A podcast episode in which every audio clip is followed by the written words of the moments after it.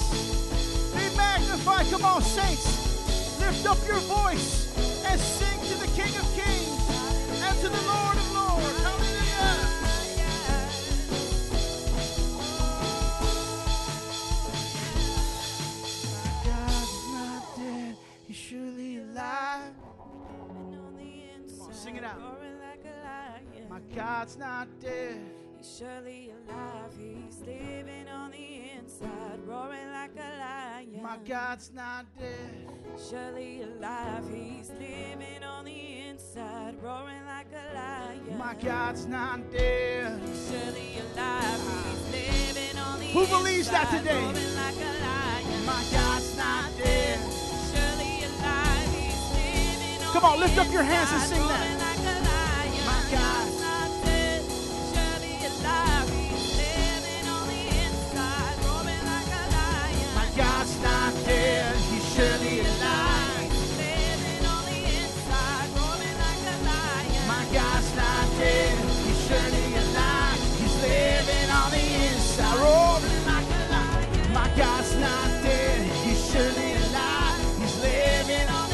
Declare that over this city.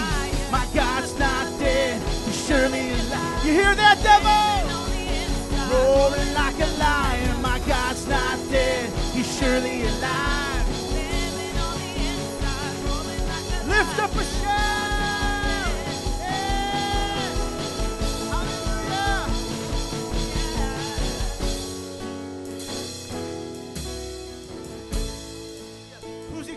be in the house of the Lord today?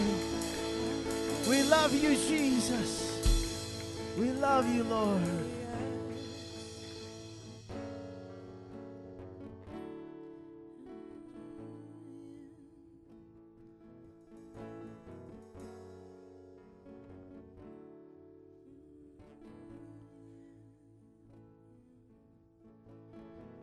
Jesus, we see the turmoil in this world. We see the hatred, the pain, the murder, the violence. But Lord, you did not leave us orphans. You call us your children, your sons and daughters. And Father God, today we praise you. Church all over this place, just lift up your hands. Do you believe in a strong God today? Do you believe in a God of strength, a God of power, a God of glory, a God that can set this world free, that can save even the worst of terrorists, that loves even them, a God who bled on the cross so that we wouldn't have to die in our sin? Lord, we can be free. We can be free. Are you free today? Come on, are you free today?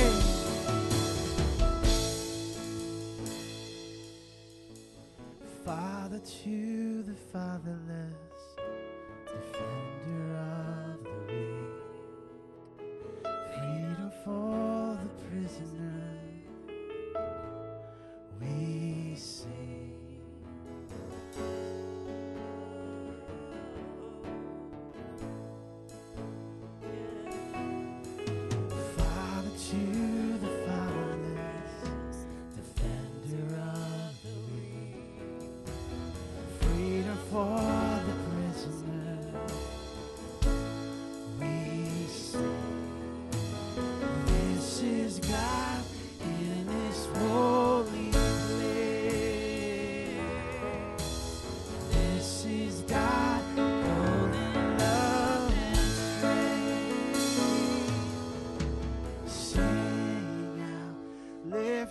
voice and cry out. Awesome is our strong God.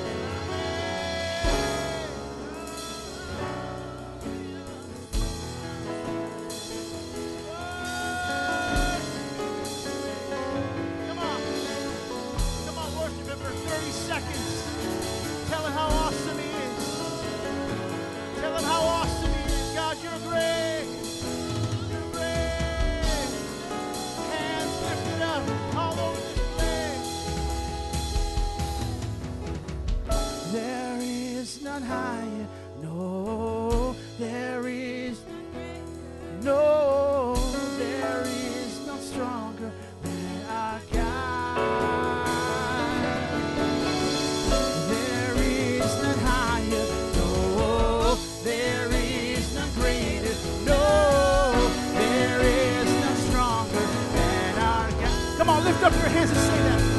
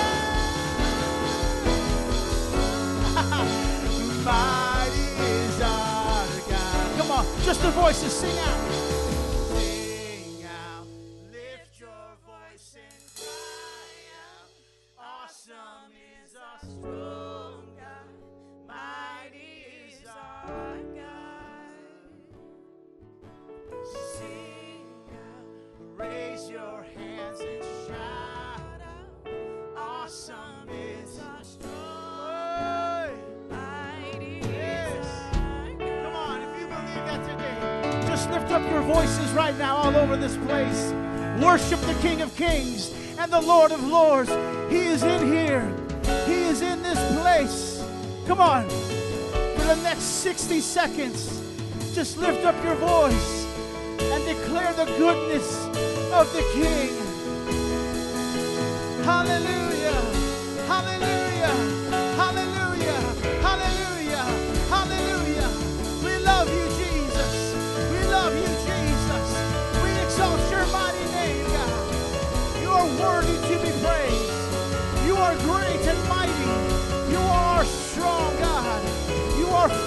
To the fatherless. You love the brokenhearted. You love those that need mercy. You give mercy to those who need mercy. Hallelujah. Whoa! Jesus, come on. Ten more seconds. Ten more seconds.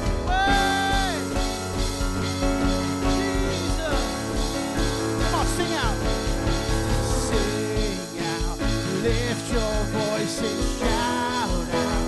Awesome is our strong God, mighty is our God. Sing, raise your hands and shout. Awesome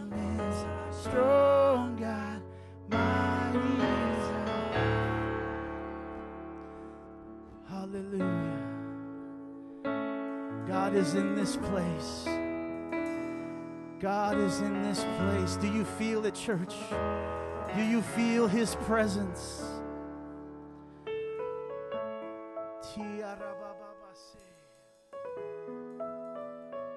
Someone has a word to encourage the body, now is the time to share.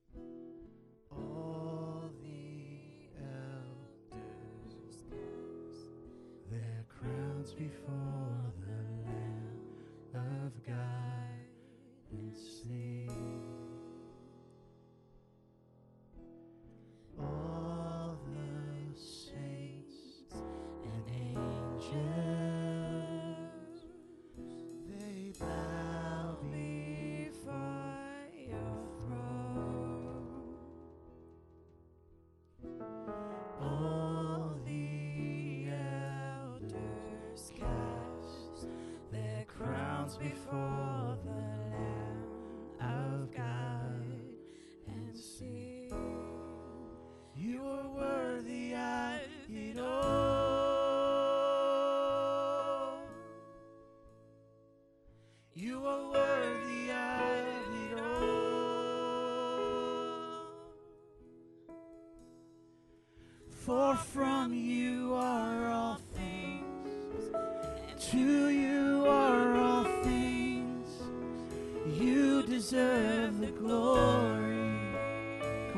up your hands and sing that. Isn't he great? He's oh,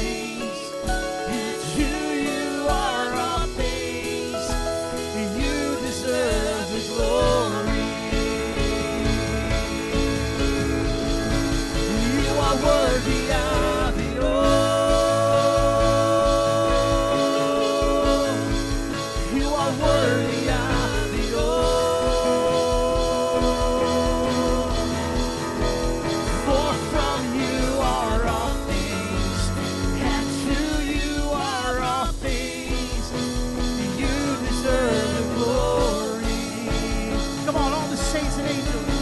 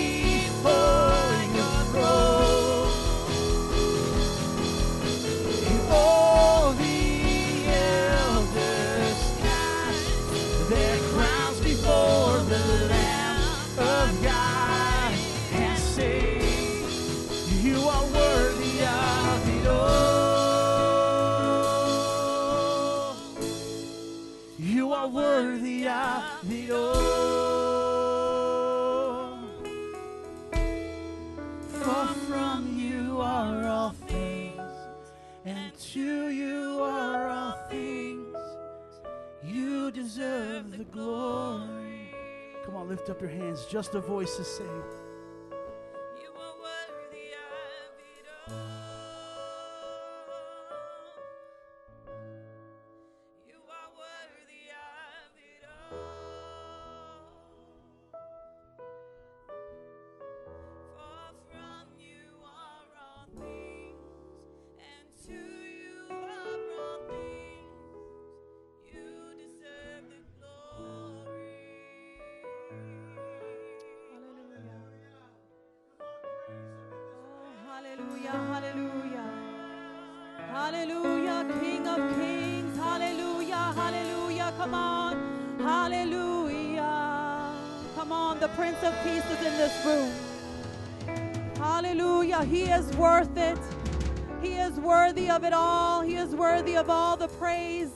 of all the adoration.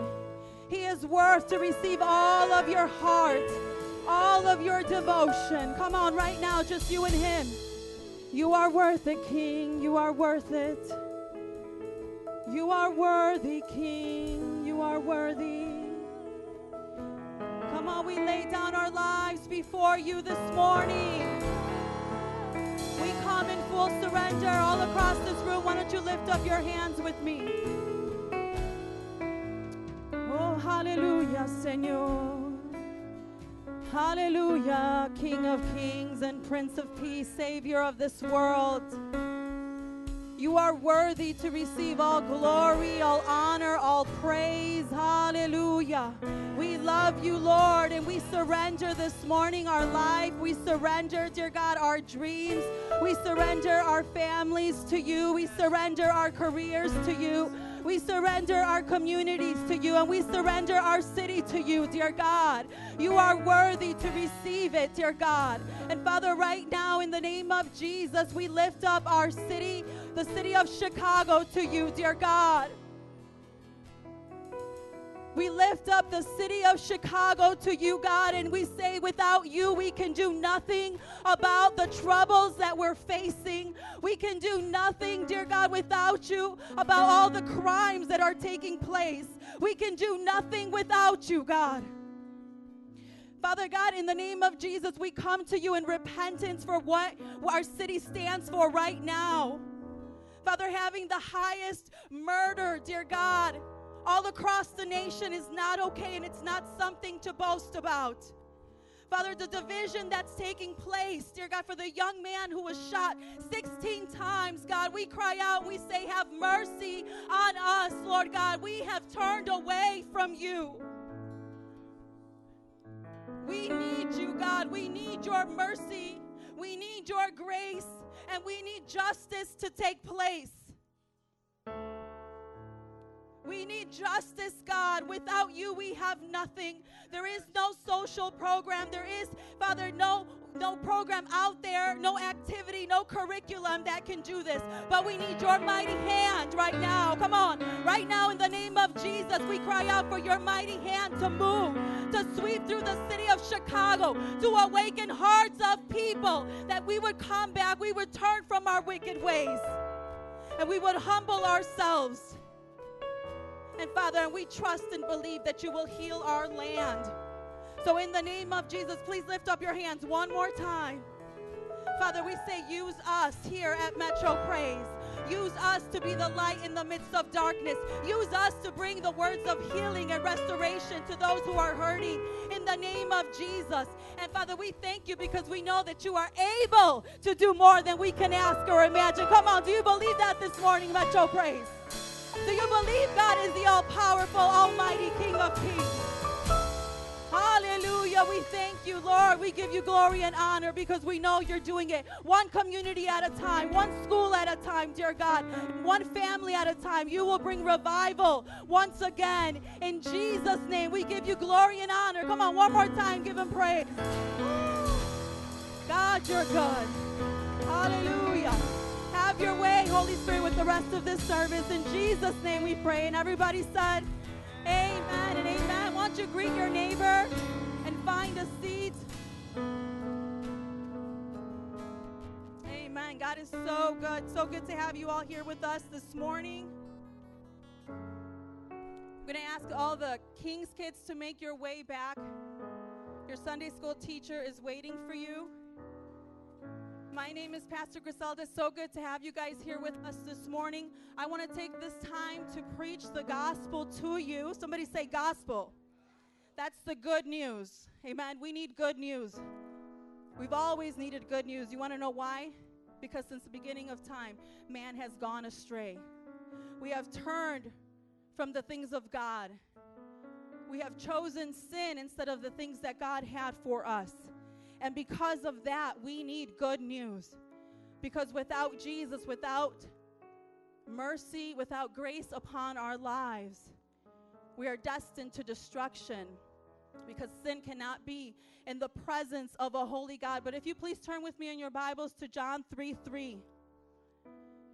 Jesus tells us the way where we can have eternal life, where we can see his kingdom. He says here, Jesus answered a man named Nicodemus. He was a religious leader. And he asked him, How can a man be saved? And Jesus answered to him, He said, Truly, truly, I say to you, unless one is born again, he cannot see the kingdom of God. So, this religious man who had it all together and he knew the way to please God in his own mind, maybe by keeping commandments, by keeping religious laws and, and traditions. In his mind, he had it figured out. But he just wanted to make sure, and Jesus answers him and he tells you, I tell you the truth. You cannot see the kingdom unless you are born again. It's not by our good works, it's not by our efforts, it's a spiritual rebirth that only comes when we put our faith in Jesus. Amen. He is the savior of the world. He's the one that gives us gives us life. And the Bible tells us that if you believe in your heart and confess with your mouth that Jesus is Lord, you will be saved. So my friends, the question this morning is are you born again? Because if you're not born again, you cannot see his kingdom. You cannot spend eternity with God if you reject him here on this earth. And it's not just with your mouth, but your actions then follow those words. Amen? He gives you new life where you see things differently. You see things the way that He does. You care about things that He cares about. That is being born again. New life. And God has it for each and every one of us. Unless you're born again, you cannot see His kingdom. So, my friends, this morning, He invites you to come. Jesus invites you to receive that new life. Repent of your sins. Leave that wicked way because it only leads to destruction. And receive the life and the path that God has for you because nothing compares. He is a good God. He is all powerful and He's all knowing. He knows every sin that we've ever committed, but He's willing to forgive each and every one of them if you would just call on the name of Jesus this morning. If that's you, I want to pray right now. Please stand to your feet. If you're saying, I want that new life, I want to see God's kingdom one day, I want to live for Him here on this earth, you can make that decision today. We're going to have prayer workers right over here, and they are ready and willing to pray with you and to help you to get established in a discipleship relationship. So let's pray. Father God, in the name of Jesus, we come to you this morning. We thank you that you have made a way for us to receive eternal life. Although we have sinned against you, although we have at one point Father, been considered your enemies, you still have had mercy on us and made a way through your Son, Jesus Christ. So I pray that in this room, if there's someone who is not right with you, if someone who has not been born again, that today they would be saved. Today they will humble themselves before you and cry out for mercy and grace. Right now, if you're in this room, just search your heart. Are you living for Jesus? If you were to die today, are you right with Him? Holy Spirit, I ask right now that you would touch on the hearts of those people, that you would draw them, that they would not walk out of here the same. In Jesus' name we pray. And everybody said, Amen and amen. We are so excited. If that's you, once again, please come up and pray with our workers because they want to talk to you. They want to coach you through that. And so, what we're going to do right now is we're going to recite our confession of faith. This is our biblical worldview. And so, we recite it every week. So, on the count of three, let's do it. One, two, three. I believe in one God and Creator who is the Father, Son, and the Holy Spirit. The Father who so loved the world the Son who purchased my salvation in his death, burial, and resurrection, and the Holy Spirit who makes me new and abides in me forever. I believe in the perfect Holy Bible that reveals God's purposes and plans for my life. I believe in the second coming of Jesus who will judge the living and the dead. I believe in the eternal reward of believers in Jesus and the eternal punishment for all unbelievers in Jesus. I believe in the United Church of Jesus Christ, built upon apostles and prophets, elders and deacons, in which the gates of hell shall not prevail. I believe in the salvation for all mankind. It is by faith alone, in Christ alone, by God's grace alone, and for the glory of God alone. Amen and amen. Please, why don't you greet your neighbor, meet somebody new, and if you need prayer, please come up to our prayer workers.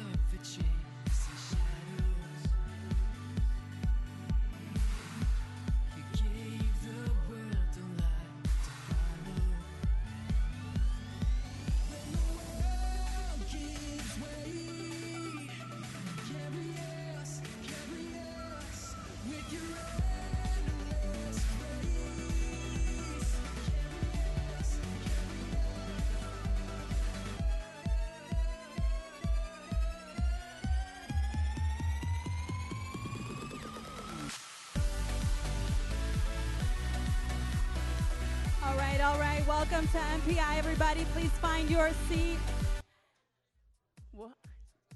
So good to have you all here with us this morning. You guys excited to be in the house of God? Amen. God is good and He is doing big things. Welcome to Metro Praise International. Every Sunday morning, we're here. We have services at 10 and 1 p.m. Always having our children's ministry provided for you. And every Friday, we have our Elevate Youth Service at 7 p.m. Elevate. Awesome. I have a couple of announcements here for you. Just want to remind you December 20th at our 10 a.m. and 1 p.m. service, we're having our Christmas service. It is called A Tribute to the King.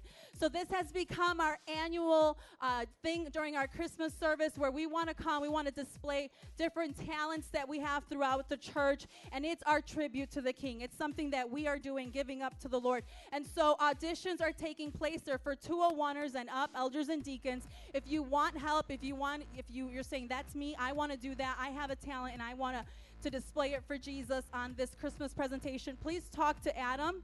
If Adam, are you in the room? Or Pastor Lauren or Pastor Jerry. Ishmael, are you in the room?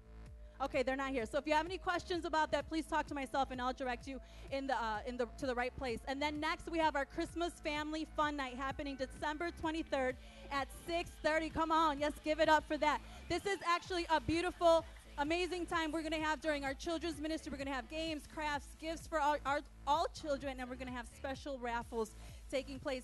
Invite your neighbors, invite your family members, your friends, and of course, bring out your children because it's going to be an amazing time. Amen?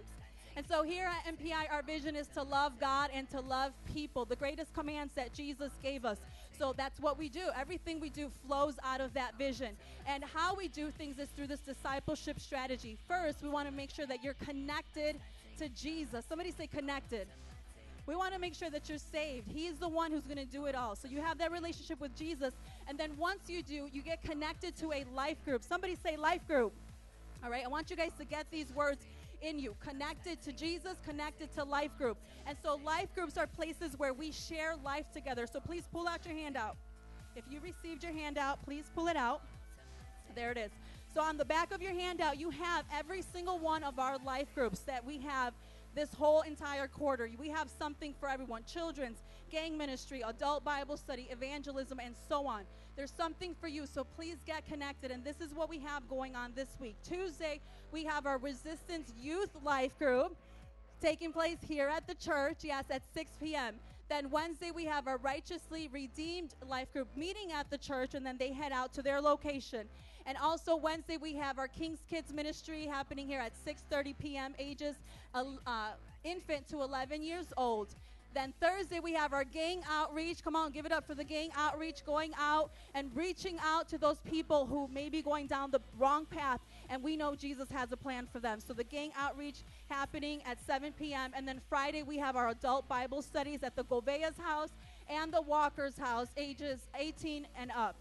All right. And then Saturday, we have our Ambassadors Life Group. That's for the youth taking place here at the church at 3 p.m. And lastly, Saturday, we have our evangelism team. Powerful, powerful time of evangelism. Going out into the city of Chicago, preaching the gospel. Yesterday, they had about 20 people out there. Where, isn't that amazing? They went out. I believe they went out to uh, the Six Corners on Milwaukee, if I'm if I'm not wrong. Um, and and it was just beautiful. Some people got led to the Lord. People got ministered to. Words of of wisdom and, and prophecy we're giving out. I mean, amazing. God meets people on the city. And so, again, God's doing it throughout all these life groups. So get connected. Say, get connected. All right, and then after you do that, we want to make sure that you get mentors. Somebody wants to teach you about Jesus, the fundamentals, the basics of your faith. And so, elders and deacons in the church will make time to meet with you, to walk with you, and help you grow in your walk with God. After you're done with the one on one class, you go on into the two on one. Say 201. There's a 101 and then there's a 201. And so this is disciples making disciples. So we're going to train you up to be a leader because after you're trained up, we're going to send you out. Say send. We're going to send you out wherever God is calling you to go because He wants you to be a disciple that makes disciples. You're not called to stay, but you're called to go. All right? And we have a goal of 100,000 disciples here in the city of Chicago, 50 churches here, and 500 all around the world. Amen. If you believe God is going to do it, come on, say amen. All right, right now we're going to get into our tithes and our offering lesson. If you want to open up, it's on the MPI website. If you want to look uh, back at past lessons, and it's on the giving book. And today we're on lesson six overcoming bitterness. Ooh. Come on. Bitterness is a f- ugly thing, all right? But it can come into our hearts, and we have to make sure that we do not allow it to stay there. And so, a hindrance in our life can be is something that prevents us from being obedient to God's commands. And so if if you turn with me to James 3:14, we're going to read this passage. It says, "But if you harbor bitter envy and selfish ambition in your hearts, do not boast about it or deny the truth." So don't flaunt it and say, "Yes, I'm angry, I'm bitter," and then don't deny it. Don't deny that it's there. You got to be honest with yourself. And so, what is bitter envy? says here bitter envy can come into a person's heart when they think God has been unfair to them by blessing others. Bitterness refers to being angry, and envy relates to jealousy. So if you're bitter and your envy means that you are upset because somebody else is being blessed, but not you. And then selfish ambition is anything we do or desire outside of God's plans for our lives. It comes from pride and it, it, it appears in selfish ambition. Selfishness refers to being self centered instead of being God centered. And ambition is our wants and desires. So we don't want bitterness and we don't want selfish ambition. It says, don't harbor bitter envy or selfish ambition. Make a decision to not allow bitter envy or se- selfish ambition to dwell in your hearts. And so this is maybe a sin or a hindrance in our lives that it's not outward. You can't really see it from the outside and somebody can't really point it out in your life, but it is a major hindrance in the life of a believer if we don't address it. And so if you don't know if this is you, you have to check your heart in times of prayer, in times of devotion and say, God, is that in me? Can I celebrate when somebody else is successful in life? Amen. Or and, and am I patient in waiting for what you have for me in my life? And so, in summary, avoid bitterness by being Christ centered and believing God will provide for you. Amen. And here is the application. Number one, be faithful in giving your tithe, which is 10% of your total income, and offering anything you give after tithes. Number two, repent if you've allowed bitterness to come into your heart and bring envy or selfish ambition. Lastly, number three, ask God to remind you of His precious promises for your life. Amen. Please stand to your feet with me and let's recite this confession over our lives. One, two, three. By the power of the Holy Spirit and the guidance of the Word of God, I will not be hindered by greed, laziness, unbelief, discouragement, or fatigue in my giving to God. I will overcome bitterness, impatience, pride, fear, idolatry, and live a life of obedience in my finances. Amen. Anytime that you give your tithes and your offerings here, the tithe goes to the general fund, pays for the bills, and your offering is anything that you give to God after your tithe. And your offering here can be designated either to our missions fund or to our building fund. So make sure that you circle on your little envelope where you want that to go, and we'll des- we'll, we'll put it in the right account. Amen. And so um, if you need help, if you desire to give on, we have online giving, or you can give with your credit card in the back with myself. So talk to me and I'll help you with that. And so let's recite the scripture together. Luke 6 38. Jesus said, Give, and it will be given to you. For with the measure you use, it will be measured to you. Let's pray. Hallelujah. Father, we thank you so much for every blessing that you've given us. Thank you that we have more that we can ever imagine. Thank you because we're taken care of. And so I pray, dear God, in this room, if any uh, one of us has bitterness or selfish ambition, that you would uproot it, that you would expose it in our lives because we do not want hindrances, Lord, to come between us and what you've commanded us to do. So have your way in the lives of your disciples here in this room. Father, we thank you that, that we can offer, that we can we have something to sow into the into this ministry, dear God, because we know that you're doing amazing things with it. So have your way. In Jesus' name we pray. And everybody said, Amen. Thank you so much. And come up as you give.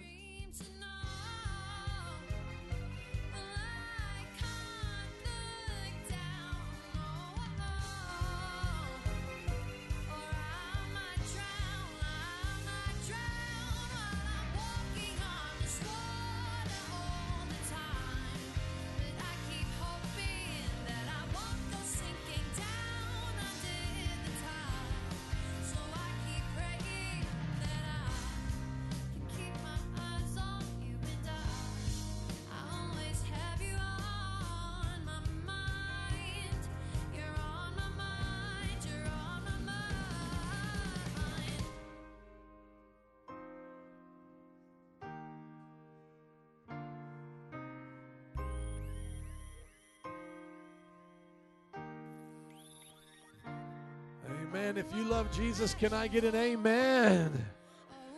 How many had a good Thanksgiving? Can I had an amen? Hear an amen. How many ate a lot of good food? Amen. Now I want you to think about that illustration that I always talk about. When you had that meal, I'm talking after you ate everything that your mom cooked, your grandmother cooked, that you cooked, and you ate it, and you just ate it. After you had that full feeling, if you wanted to, if someone paid you, could they get you to eat something else? Probably not. You were so full that if I would say, here's a pizza, or here's McDonald's, or here's something else, you'd be like, get that out of my face. I will puke. I have eaten. I have feasted on the best food possible. I am full. I don't have room for anything else. Are you guys listening? The example that I always give is this if you're so full on God's love, all the good things that He has in your life, you will never want to taste the junk food of this world. You will never want to go out and get that sin, get that pornography, get that addiction because you'll be so full on God's love. He said, Love me with all your heart, all your soul, all your mind, and all your strength. So, did you give your stomach all to your food at Thanksgiving? You did you give your stomach all to your food? I think most of us did. I gave all of my stomach to the food. Now, know you know what we need to do? Give all of our heart to Jesus. Isn't that a good example? Yeah, I did, man. You know, now the thing with me dieting a little bit, I got a little stomach. I got a little stomach. But you know, I, I had a lot of big meals, or a lot of little meals rather, over that whole day, and I had a great time. My mother in law is Greek, and I'm talking like when they cook food, it's, it's it's a feast. I mean, there's like five of us, and there's like so much food for like 10 days. Does anybody else have relatives like that? It doesn't matter how much, uh, how many people are eating, there's going to be so much food. Is this going to be crazy? The first time I ever went to my Greek in law's house, it was uh, when I wasn't even uh, dating Nancy. It was when I was a youth pastor, and she invited me over with our senior pastor. And I remember that literally happening there too. It was like her family, that's three of them, and then there was me and the pastor, and that was two of us, that was five. And there was literally enough food to feed 10 people. And that's how I got my uh, my stomach the way it was. And so then I had to hold back a little bit. Do I have I, do I get an amen from my Greek sister right here? Does your Greek family cook like that? Yeah, right on. And hey, let me just give you guys a uh, update on Nancy. Thank you so much for praying for her. Our Thanksgiving was very meaningful uh, this year because we're thankful that our family is alive. We're thankful that Nancy is well. If you haven't been around for a while, my wife got into a uh, car accident with me and the kids uh, last Saturday. So, oh, a little bit over a week ago, we were driving home, all six of us, and a car ran a red light and totaled our vehicle. And uh, Nancy's leg was broken, or rather, her ankle was broken in three places. And uh, she was, uh, you know, I needed to go to the emergency room, get some surgery done, which was done last week. They put the pins into the ankle, which are, uh, which is enabling the swelling to go down, so that her tissue can heal, and that this week she can get the surgery, which is going to be the final surgery, which is. Uh, ankle plates on each side. So it's pretty bad for an ankle injury. It's about as bad as, as it gets. It's going to be two ankle plates. They say it will not be the same, but I serve a God that can do supernatural things. Amen. So if you could just pray, there's just a few prayer requests I'd like to ask you to pray for us and our family. Uh, number one, pray for Nancy, the healing, the tissue to go down, and pray that we'll get favor this week to actually have the surgery because uh, the sooner we get the sur- surgery, the sooner she can have the recovery stage start to begin and start to put pressure on it and uh, be able to walk again. So I would like that to happen this week. Can I get an amen? Amen. So we're going to pray even before I get started here for that. And then uh, just some minor things. You know, pray for uh, God's justice to be done. We had to get a lawyer involved because the person did run the red light and totaled our car and broke my wife's ankle. And so we don't want to be greedy. I'm not going to be wearing some uh, some neck brace coming here today. Oh, my neck hurts. Oh, I'm suing everybody for a million dollars. But uh, there needs to be some compensation because I had to buy basically a bedroom set and put it downstairs in our uh, living room area. We used to have an empty room there. Now it's a bedroom set. And of course, I got to replace our van. We're looking into that. So if you could just pray for those things. My wife's recovery, number one, and the, and the, um, and the, just the recovery of some of the goods that got damaged. I would also say pray for the kids, but I think my kids have already received their answer to prayer. I've been asking you for the, the week prior to pray that they wouldn't have any trauma, that there would be no nightmares, that there would be uh, no fear of them getting into the car. And I would like to say that prayer has been answered. Amen. They came with me this morning, all three of them. The, the youngest had to stay back because I couldn't uh, fit them all in my car, but they're having fun. We're driving, we're safe. And so if you do want to keep praying for that, that's awesome. But I think God answered that prayer, and they know that it's good that uh, God was with us because it could have been a lot worse. Amen. So let's pray for my wife. Uh, Lord, we lift up to you Nancy. She's watching us uh, via live webcast today, Lord, and uh, we just pray for the favor, God, upon her, God, to continue, Lord, that you would bless her in a special and a mighty way, that you would heal her, that you would uh, do something special in the leg, bring down the swelling, let the surgery happen this week, and uh, Lord, let her begin to recover and uh, be all that she's called to be. And then, Lord, we also just pray that you will uh, take care of all what needs to be done and the things that we're having to spend for uh, this situation.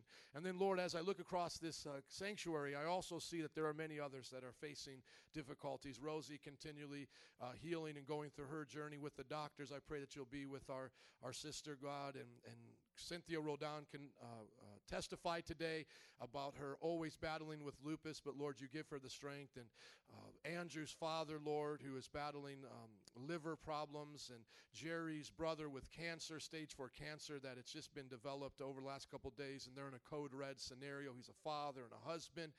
And uh, Lord, we just need you and all the other needs that I cannot uh, or don't know or don't have uh, the ability to remember right now. Lord, I pray that you'll be with us. Uh, strengthen us, God. That's why we're here. We believe in you. We believe in your supernatural power. You said you are our healer. You are our deliverer. You are the one who brings us peace. In this world, you said we'll have trouble, but be of good cheer because you have overcome the world. And we believe that today. And everybody said, Amen, amen. Open up your Bibles with me to John chapter 15. We're going to be uh, continuing our series today on Abide, and the message today is already clean. Already clean. Everybody say crispy and clean. Amen and amen. I want you guys to check out what God is saying today. We've heard this passage quite a bit. Are you starting to memorize it a little bit? John chapter 15, verses uh, 1 and onward. Every time you see the word abide, what are you going to do? You're going to shout out the word abide. Thank you. Let's start. I am the true vine. My Father is the vine dresser or, or, the gardener. Every branch in me that does not bear fruit, he takes away, and every branch that bears fruit, he prunes that it may bear more fruit. You are already clean. That's the message today. You are already clean because of the word I have spoken to you. Abide in me, and I in you. Thank you. As the branch cannot bear fruit of itself unless it abides in the vine, neither can you unless you Come on, somebody. I am the vine, you are the branches. He who abides in me and I in him bears much fruit, for without me you can do nothing. If anyone does not abide in me, he is cast out as a branch and is withered, and they gather them and throw them into the fire. Does anybody want to be thrown into God's fire? No, don't think so. And they are burned. If you abide in me and my words abide in you, you will ask whatever you desire, and it shall be done for you. By this my Father is glorified, that you bear much fruit, showing yourselves to be my what? Disciples. Any disciples in the house today? Amen. Come on, verse 9. As the Father loved me, I have also loved you. Abide in my love. It's all about love. If you keep my commandments, you will abide in my love, just as I have kept my Father's commandments and abide in his love. Come on, somebody. Let's look at this example. We're looking at what Jesus taught us. He taught us that he is the vine, we are the branches. This is very simple. If you were an agricultural community, if you were around the time of Jesus, you would get it. I, you, would say, Man, I understand who I am, Jesus, and I understand who you are, and I know who the Father is. You're that big old vine, I'm that branch coming out bearing fruit, and your Father is the gardener walking through pruning these bad leaves and other things that come out that hinder the fruit from growing. That's pretty simple. How many got that? I think after about a month of us preaching on that, I think we got it, right? This is our fifth week talking about it. How many know you are the branches, Jesus is the vine, the Father's the gardener? Well, today, what we're going to be talking about is this beautiful part that Jesus brings out right here. And if you just read through it a lot, like I have, you can almost pass over and it not catch your attention. And that is found right here in verse 3. Look at what he says right here. He says, You are already clean. Think about that. In the middle of this beautiful passage of him drawing out this, you know, this parabolic language, this poetic language of us being engrafted into him and bearing fruit and the Father watching over our lives and taking care of us, he says right here at the beginning, you are already clean. Now, for us to understand this, we have to understand the passage here. This is John chapter 15, and this has come after the Lord's Prayer, or rather, the Lord's Supper in John's Gospel. So I want you to see, turn with me to John 13 quickly, because this is a part of a context of the Last Supper. So put it in your mind like this Jesus has a Last Supper with his disciples, and then he starts teaching them these things.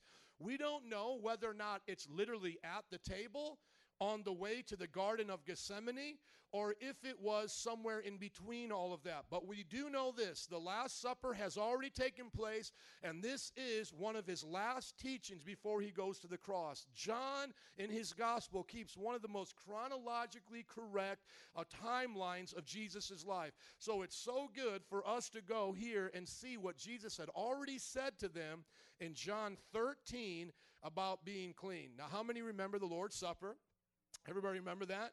And uh, there they took com- the first communion, which is the idea of where we get our, t- our communion from. They're eating this meal, and he's saying, Do this in remembrance of me. But there is a foot washing here that takes place at the Last Supper. And as a matter of fact, the uh, African American branch of Pentecostalism, the most popular uh, branch called the Church of God in Christ, actually takes foot washing as serious as an ordinance as communion because it's taken out of this same context. Now, our church doesn't think that it's an ordinance foot washing. We believe there's only two ordinances water baptism and communion, but I have nothing against the idea of those who honor foot washing. We still practice it, we just don't consider it an ordinance to be equivalent to baptism and communion. But as you look at this, you can see Jesus did this important tradition that now is still carried on and some churches take as an ordinance. Now, look here in uh, John chapter 13, starting in verse 3. Jesus knew that the Father had put how many things under his power? all things under his power and that he had come from God and was returning to God. So Jesus knew that. Jesus knew who he was and where he was going, but he knew that he was going to have to suffer for our sins. I think that is the great humility of Jesus. You see, Jesus was in heaven. Jesus was worshiped as a son of God long before this earth was even be, uh, was created, and yet he came down after we after he created man because we sinned, and he did this for our redemption. But he knew he was going back there. Now, look, he gets up from the meal and takes off his outer clothing and wrapped a towel around his waist. Everybody say a towel. Thank you. This is where we get the idea. I want a towel and not a title. We don't want to be in the church looking for titles. Oh, this is Pastor so and so. This is Bishop so and so. This is Pope so and so. No, we don't want titles. We want a towel. We want to serve like Jesus. Are you tracking with? That's a beautiful thing to see here. Jesus doesn't lord over his authority that he knows he has. Matter of fact, he takes off his outer clothing and wraps a towel around his waist. After that, he poured water into a basin, began to wash his disciples' feet, drying them with the towel that was wrapped around him. Now, I don't want to be gross here, but I do need to draw out a little bit what feet looked like in that day. If you've ever been to a rural culture, today you'll see a lot of animal dung on the sides of the roads, a lot of dirt and mud. You will see that the roads are not clean. Now, imagine people walking in that with their sandals, their feet exposed, some people walking barefoot. Those kinds of things, the dirt, the mud, the dung, would be all over your feet. And in this culture, the one that would stoop down and actually wash your feet was considered the lowest servant in the house. So if you had a house and you could afford maids and you could afford servants, the one that you considered to be the least qualified, the least important, the one that was the lowest on the totem pole would be the one that would wash the feet. Jesus takes that place because what he is saying is, I didn't come to serve, uh, be served, but to serve. He didn't come to lord over his authority. He came to be our Lord via the permission we would invite him into our heart. He could have made us all bow down. He could have forced us to serve him. He could have made us his slaves. But yet we see here, he takes not a title, but a towel, and he comes and he washes these dirty feet. Peter knows what's going on. It says in verse 6 Peter said to him, Lord, are you going to wash my feet? You see, Peter gets the understanding like, no, no, no, no, no. You can't do this. If you remember, Peter a while back is the one who confessed that Jesus is Lord, that was the Messiah. The, uh, Jesus asked the disciples, Who do men say that I am? And they came up with a lot of crazy answers. And then he looked at them and said, But who do you say that I am? And, and Peter said, You are the Messiah, the Son of the living God. So Peter had this revelation of who Jesus was. And now he sees Jesus taking the lowest position as a servant. And, Je- and Peter's like, Man, you can't wash my feet. What are you doing? Now, watch this. Jesus replied, You do not realize now what I'm doing, but later you will understand. And certainly Peter did later understand, but right here he doesn't. In verse 8, he says, No. He actually refuses this from the Lord. He says, No, said Peter, you will never wash my feet. Now, you see right here, we see what's called false humility. False humility sometimes says, I am too humble to let others serve me. I'm too humble to let people help me. And I know that I can struggle with that as a pastor, especially with this situation with my wife. I don't want to ask for help. I don't want to rely upon other people. I don't want to admit that I can't do it. And a lot of times we think that's humility, but that's actually a form of pride. Sometimes the most humble thing you can do is ask for help. Now, obviously, there's another form of pride, which is dependence upon people, never do anything for yourself, you know, and that's prideful too. But a lot of us hardworking people have a problem with asking for help. And at the same time, a lot of us people who are smart in America know how to use the computer and have been to school, it's hard for us to be teachable. And yet we see here Peter has Peter has fallen into this mistake. He's now thinking he's doing Jesus a favor by saying, "Don't wash my dirty stinky feet." Jesus, you shouldn't do this. Now watch what Jesus says back to him. Unless I wash you, you have no part of me. Now you're going to start to see that this literal foot washing thing that they did in the culture as a normal habit is now going to have a spiritual meaning. Now it's not just about getting the dirt out of your feet. There's something spiritual happening here. There is something about Jesus that only Jesus can do in our lives. There's something that only Jesus can do. And we have to be humble enough to know we can't do it ourselves. And we're going to start to see where this goes, but I don't want to get ahead of myself. But look at Peter now. He gets excited. He says, Okay, well, if it's all or nothing, and, and if you don't wash my feet, and I don't, you know, if you, unless I let you wash my feet, you'll have no part with me. Well, then uh, Peter says, Not just my feet, but my hands and my head as well. Give me a bath, Jesus. Just give me a bubble bath right here. If this is what I need to do to be saved, let's go all the way. Now, remember what we talked about in John 15. This comes after. John 15 comes afterward. But look at this in John 13 10. Jesus answered, Those who have had a bath need only to wash their feet, their whole body is clean. And you are clean, though not every one of you. And so now we see this concept that Jesus carries on into John 15 that we see him talking about, like I said, either at the Last Supper table or on their way to the Garden of Gethsemane. He says this again to them You are already clean. And so when we put it together, we get an understanding of what God is teaching through the Gospel of John about being clean. The first thing that we see is that when we come to Christ, we are bathed and washed clean by the Holy Spirit, and that we now stand righteous before Him. You see, when you were born again, you were made clean in the eyes of God. There was no sin left on you. There was no mark of Adam's sin and curse left on you or me. God considers us what? Clean. But yet we see in that passage of the uh, Last Supper, as well as there in John 15, that there's something that happens ongoing in the believer's life.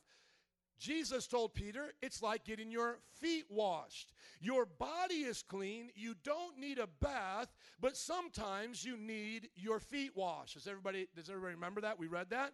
And then in the passage we also read today in John 15, it says that at times the Father has to prune you.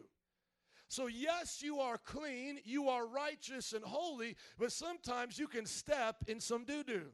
Sometimes you can do some things that you should not do. And God has to clip it out of your life, wash it out of your feet. And so here we see not a contradiction, but a complementary understanding of salvation and sanctification. Now, when I asked my wife, how deep should I go in these messages? She said, Joe, you've been going deep in all these other messages. Keep it on the surface for the people to be encouraged. So I'm not going to get so deep, but I will tell you that we did a whole sermon series on your identity in Christ, and I talked about sanctification in depth, and I wanted you to understand it. So I would say, go back and do that, but I'm going to follow my wife's advice because I feel the Lord in this, and I'm going to preach an encouraging message to you where we don't have to get weighed down in a lot of theology. But let me say it like this in summary You are saved and sanctified by the blood of Jesus. You are righteous in the blood of by the blood of Jesus. You are holy. You do not need to think of yourself if you are saved as a sinner any longer. But yet as a Christian, you still can make mistakes. That is real. You still can walk into things you should not do. But that does not define you. That does not make you a different person. Just because I have my son and his name is Wyrostic and just because he Lucas Wyrostic does something wrong, that doesn't mean he's no longer my son. He's still Lucas Wyrostic. Are you tracking with me? Now, let me say just these few things because I couldn't help but getting deep just a smidgen here, and then I'll get back to preaching a little bit. But I want to clear up now these understand, uh, misunderstandings that happen in the Christian's life. Now, I'm going to be picking on some of your Facebook posts uh, in one way or another here today because I know I see these around Facebook all the time. And that is an understanding that somehow we are always in Christ in this unending sanctification process. And the word sanctification just simply means to be made holy. Now, the Bible says I was made holy the day I was saved, that I don't need it to continue on. But a lot of what I see on Facebook and a lot of what I see uh, people talking about in the church is this idea that Christians, uh, they start out dirty and that God is going to cleanse them little by little as they go through the rest of their life. And this idea comes out in uh, different Facebook posts that I'll see, like, you know, God's still working on me. I'm not perfect yet. And these kinds of things. And the illustrations that I want to give you to help you see it, uh, the first one I'd like to give you is this idea that somehow we are in the water plant treatment of God, that we're uh, being recycled over and over in God's water uh, plant so that we can become clean. And I want you to see this water plant treatment, and I want you to ask yourself uh, let me see if I can get this to scroll here. Is this how God said you were to be? I don't know. I don't have it on this version. I, I uh, updated it in my office. So, anyways, let me just put this in here a water plant treatment. How many have ever seen how they recycle and clean water? Anybody ever seen those? No, two of you? Okay. This is why I'm going to show you the picture. So I'm going to show you this cute little picture right here. I want you to think about this. Is this what Jesus said to you? When you came to Christ, did Jesus say, You are now in my water plant treatment, and I will be treating you the rest of your life? Is that what, is, is that what the Bible says? I will be cleaning you. You'll be dirty. I'll be cleaning you. You'll be dirty. I'll be cleaning you for the rest of your life. Is that what he said? No, he didn't say that you would be going through the water plant treatment. How about this other example? This is the one I like to, to use as well. Did Jesus say that you being cleansed would be like a progress bar? How many ever download a program or something from the internet and you see that progress bar? Did Jesus say that it would be like this progress bar right here? Well, the day I got saved, I, uh, Adam, can you move this, please? The day I got saved, I was only 1% pure. I was a dirty, filthy sinner. Now I've been saved for 20 years and I'm 60% pure. Is that what he said he was going to do in our lives? He, did he say, You're already 60% clean and I'm going to keep working on the other 40% of you? Is that what he said? Now, is Ishmael the 60% and I'm the 80%? I got to stop messing with him because some of y'all don't know him yet, but I really love Ishmael. So, uh, so now do we compare each other as Christians? Oh man, you messed up. You only 60% pure. Oh, but I go to church all the time. I read my Bible all the time. I'm such a goody two shoe. I'm 80% pure. Is that, is that what he said? Is that what he said it would look like? No, he didn't.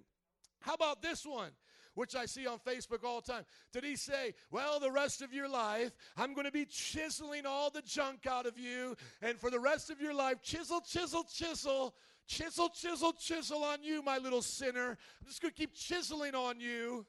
Hello, is that what he said? Did he say, You're about 50% clean? We haven't got to your arms or legs or feet yet. haven't got to your hips. Come on, watch the way you dance. You, your hips haven't been redeemed yet, people. I'm going to redeem those hips. I'm chiseling them out. You know, is that the way God said it would be done? No. You know, there's this poem right here. When I say I'm a Christian, I'm not saying this. I want to write, uh, read this to you because, you know, to me, I feel like these are the things I see on Facebook, you know, and these are the kind of things that people get all excited about, you know. I'm still a sinner and Jesus loves me. Isn't that awesome? No, that's not awesome to think of yourself that way because that's not what Jesus said. When I say I am a Christian, I'm not shouting I have been saved. Why not? Why aren't you shouting I've been saved? You should be. What's wrong with you? I know y'all can't see this. You'll shout better now. When I say I'm a Christian, I'm not shouting I've been saved. You better shout you've been saved. What, what are you? Are you still lost? Well, listen, I'm whispering, I get lost. Well, what's wrong with you? I get lost. Well, stop getting lost. That's why I choose this way. Yeah, you chose this way because you were lost, jacked up sinner, but now you're saved. Somebody shout out, I'm saved. Come on, somebody say, I'm saved. When I say I'm a Christian, I don't speak with human pride. I'm confessing that I stumble, needing God to be my guide. Okay, good for you. I get that. We all make mistakes sometimes, okay? But the point is, I'm not using that as an excuse. When I say I'm a, uh, when, when I say I'm a Christian, I'm not trying to be strong. I'm perse- professing that I'm weak, and I pray for strength to carry on. Okay, but when do you say I'm strong then? Because the Bible says, in your weakness you become strong. The Bible says we are more than conquerors through Christ who loved us. I don't want none of this pity patty stuff. Oh my gosh, Lord help me. When I say I'm a Christian, I'm not claiming to be perfect. My flaws are too visible, but God believes I'm worth it. That's not what Jesus said. Jesus said, Oh, Lord, help me. I'll start to preach uh, all, all against K Love right now because I'm tired of hearing these songs that K Love talking about how jacked up we are as Christians. It's like a country song, it's like a version of a country song, you know? You're in sin, you're busted in discussion. When does Jesus come in and change our lives? We are not in this continual process. We are not always jacked up. We are not that dirty little sinner that God is working on every day. Look at what Jesus said. Come on, say, what did he say? Let's look at what Jesus said. He said, You are already clean. That's who you are. You are already clean. When you believe what Jesus did, you will believe to do what Jesus says you can do. Because if you keep looking at yourself on this progress bar, you'll keep making the excuse, well, I'm not ready yet to be holy. I'm not quite ready yet. I'm only 60% of the way there. The Lord knows I still need to shack up with this woman. The Lord knows I still need to get drunk sometimes. The Lord knows I need to slap my neighbor sometimes. The Lord knows I need to steal sometimes. Hello. Well, this sounds silly, doesn't it? Lord knows I need to murder sometimes. Well, if it don't work for murder, it don't work for you. Now you got a question. I got a question for you because you got you got to decide this. Do you want to be in sin? Now some of you like this because you want to be in sin.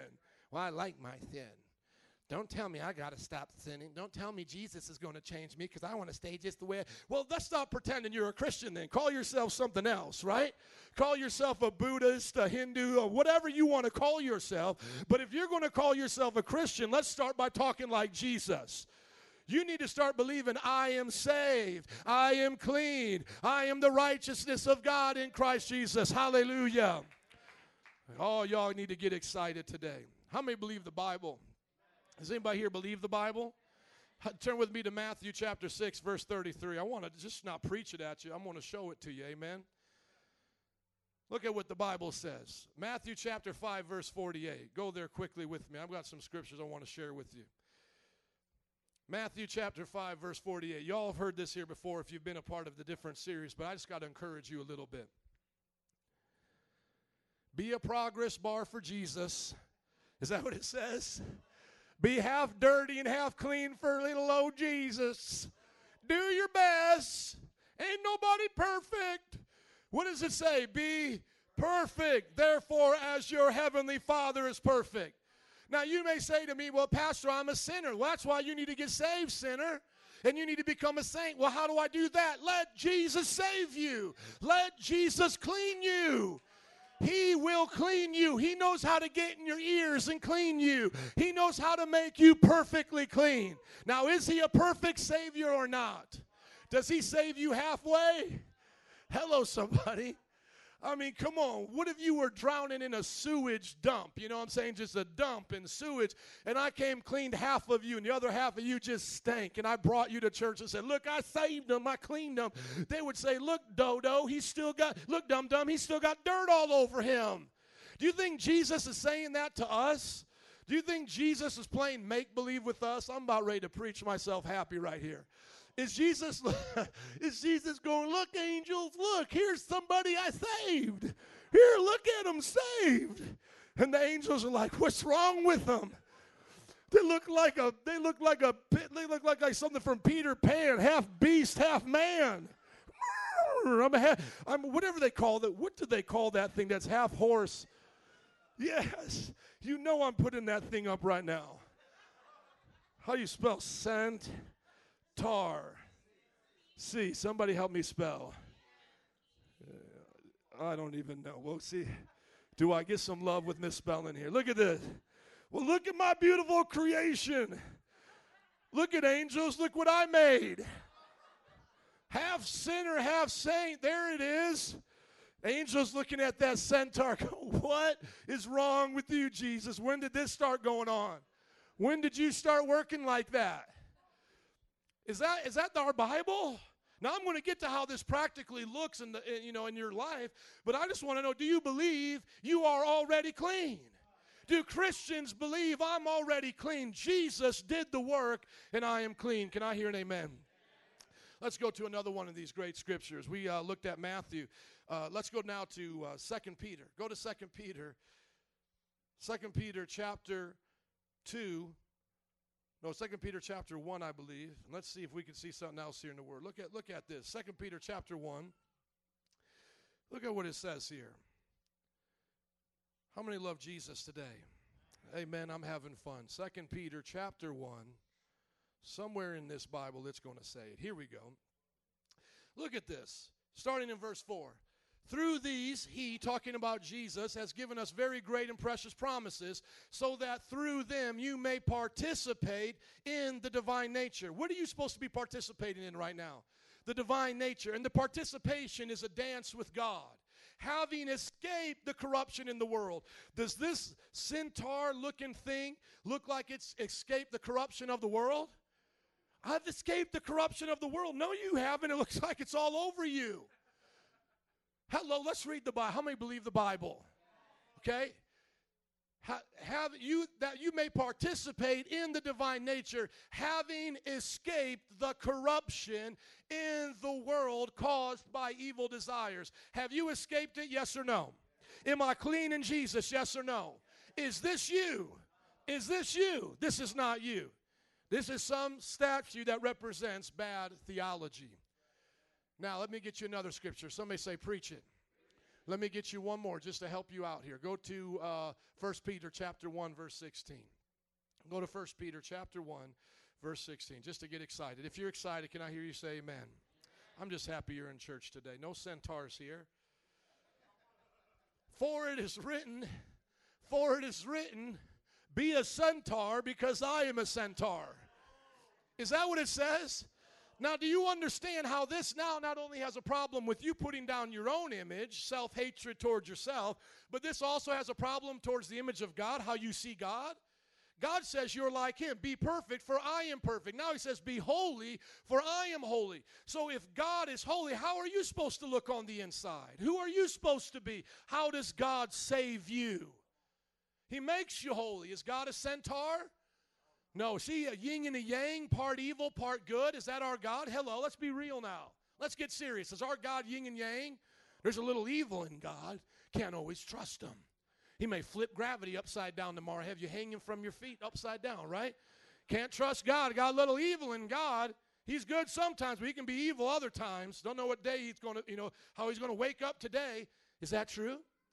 No, God is not centaur. God is perfectly holy. God is perfectly perfect. He is all good, all powerful. And so that's the same way he says, In my nature, as I am perfect, as I am holy, that's how I make you. Now I'm going to make this applicable in just a moment, but I want to just expose these two errors. So the first one is, uh, you know, Pastor, we're, yeah, Jesus said we're already clean, but he still has to keep cleaning on us because we're still not really clean. It was just, it was just, an, you know, just a metaphysical word, but it wasn't really real in reality. No, that's not true. This is real in reality. We're clean. Now, the other way about it is, oh, yeah, we're clean. That's right, we're clean, and we can't ever lose our cleanliness, our cleanliness, and I can do whatever I want. I can steal money from the church. I can lie. I can steal. You know why? Because Jesus loves me. I'm going to heaven. I'm clean. He always said I'm clean. I'm going to always be clean. I can never sin my way out of this. See, do you see the two lies right there? One says you're never clean, and the other one says you can be clean and live how you want because Jesus loves you. We call that once saved, always saved. Do you think that's true? Well, let's go back to John 15, 6 in the same passage. What does Jesus say to people who do not want to do what he says? He says, If anyone does not abide in me, he is cast out as a branch and is withered. And they gather them and throw them into the fire, and they are burned. Now, there's a group of people that say Christians cannot stop being Christians. That once you're a Christian, you're always saved. Let me ask you a question Are non Christians engrafted into the vine? Does it say the whole world is in the vine of God? No, only you, my disciples, he's speaking to, are in the vine. So if I'm in the vine and I can be cast out, gathered, and burned, that means I can lose what I once had. Hello? He doesn't say he takes the, the chaff over here, which was never, uh, well, chaff is a part of wheat, but, uh, you know, uh, he doesn't use an example that says it's not connected. The example he gives us is one that is connected. Look at it again. If anyone does not abide in me, he is cast out as a branch. At the beginning, he said, verse 5, you are the branches. So this is not, let me give the example that he said in Matthew 25. Here I got it now. Sheep and goats. Sheeps are always sheep. Goats are always goats, right? That's, that's, that's a parable he tells. But this one says that you can go from being a branch and grafted in to being a branch cut out, thrown into the fire. Do you get that? That's something you got to take very serious. Now let's look at the Bible. Let's look at also what it says because uh, Paul uses the same illustration in Romans chapter 11. Let's go to Romans chapter 11, verse 22. As some of you are getting scared a little bit, and that's all right. Fear the Lord, amen? The fear of the Lord will keep you from evil. And what is the fear of the Lord? Fearing what he'll do to you if you stop abiding in him. You should understand if I stop messing with Jesus, if I stop living right for Jesus, I will be cut off. Look at what it says Romans 11 22. The Jewish people got cut off because of their unbelief. Remember, they were part of the reason that Jesus was crucified. Paul is talking about them and Gentiles. He says, Consider therefore the kindness and sternness of God. Everybody say the kindness. Everybody say the sternness. Thank you. Consider the kindness and sternness of God. He is altogether loving, He's altogether holy. Do you get that? He's not one or the other. He's both. He's both kind and he's both stern. He's holy and he's loving. Consider, let's all consider the kindness and sternness of God. Sternness to those who fell, but kindness to you, provided that you continue in his kindness. Otherwise, you, MPI, me, Pastor Joe, also will be cut off. Hello. There are two errors that you have to avoid when you're thinking about being clean. Number one, the first error is that you're never truly clean and that God is always dealing with you. Get that stinking thinking out your mind. And then the other one is that somehow, now that you are clean, you are righteous with God. It doesn't matter what you do, He will never cut you off. Those are two lies. You will get cut off if you continue in your sin. How many want to see how it makes sense? Go to Hebrews chapter 3, verse 12, and I'll share it with you, and then I'll get to preaching. How many want to hear the message today? You all came to hear the message. What is this right now? Just the introduction. Amen. Look at your neighbor and say, It's just the intro, baby. Just the intro. Just the intro. yeah. Come on, Pastor, bring in. See to it, brothers and sisters. Can anybody be a brother and sister in Christ unless they're born again? No, so who is he talking to? Sinners or saints right here? Read the whole book of Hebrews. I did a whole paper on it. Every warning is to Christians. These are not to non Christians. This is a book written to Christians. See to it, brothers and sisters, that none of you has a sinful, unbelieving heart that turns away from the living God. So, all of my Calvinist friends who think they cannot lose their salvation, how can a branch be cut off unless it's truly a branch? You had to be a branch to be cut off. How can a sinner already have a, uh, get a hard heart when he's already had a hard heart? This is speaking to those who have pure hearts, believing hearts. And it says, Now don't you turn from a good heart and have a sinful, unbelieving heart and turn away from God. See, sinners are already turned away from God. They're not engrafted into the vine of God. Hello, they're already going to hell. This is speaking to Christians. Be careful that you consider the sternness and kindness of God because you can get cut off. Talking to those already in, you can get cut off. And, brothers and sisters, don't you let a sinful heart come in and an unbelieving heart turn you from God. Hello, somebody. But encourage one another daily. Am I encouraging you today? Now find somebody to encourage you tomorrow. Amen. How about my Facebook post? I got everyday devotions coming out. I'm doing my best to encourage you. Encourage one another daily as long as it is called today, so that none of you may be hardened by sin's deceitfulness. Once again, speaking to those who think you can't lose your salvation. Aren't sinners' hearts already hardened? How can a sinner's heart get more hardened? It's already hardened. This is speaking to the one that now has a soft heart. Read it in Ezekiel. I'll take out your stony heart and give you a heart of flesh. He's now saying to those with a new heart, a heart of flesh, you better be careful. You better encourage each other so that this heart does not become sinful and be hardened. And now I have to share it with you in summary.